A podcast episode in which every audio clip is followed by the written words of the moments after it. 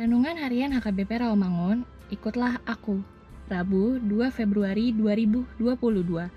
Dengan judul Tuhan memberkati dan melepaskan beban kita.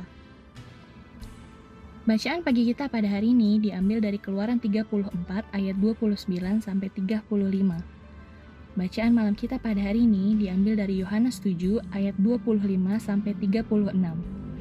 Dan kebenaran firman Tuhan bagi kita pada hari ini diambil dari Yehezkiel 34 ayat 24 yang berbunyi, Pohon-pohon di ladang akan memberikan buahnya dan tanah itu akan memberikan hasilnya.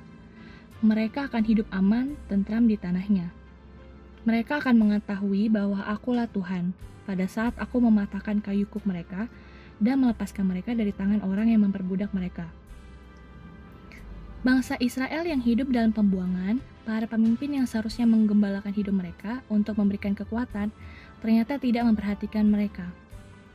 Atas perlakuan para pemimpin atau gembala yang tidak setia itu, serta menyebabkan bangsa Israel semakin menderita, maka Allah bertindak untuk menyelamatkan umatnya melalui Nabi Yehezkiel.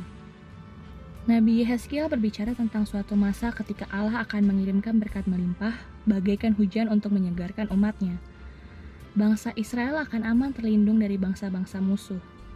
Mereka akan mempunyai cukup makanan, dibebaskan dari perbudakan, dan tidak lagi akan menanggung malu.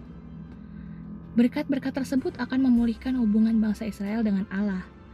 Bangsa itu akan mengetahui bahwa Allah menyertai mereka dan bahwa mereka, kaum Israel, adalah umat pilihannya.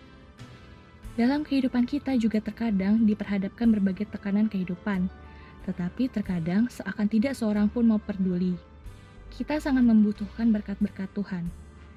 Di kehidupan kita, terkadang berkat-berkatnya turun dengan melimpah seperti hujan, terkadang menetes seperti gerimis.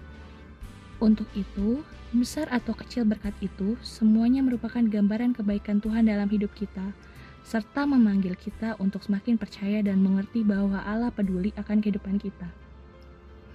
Dia ingin menghibur serta memulihkan kita melalui mengangkat beban hidup kita. Marilah kita berdoa.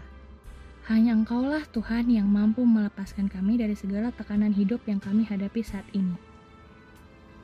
Amin.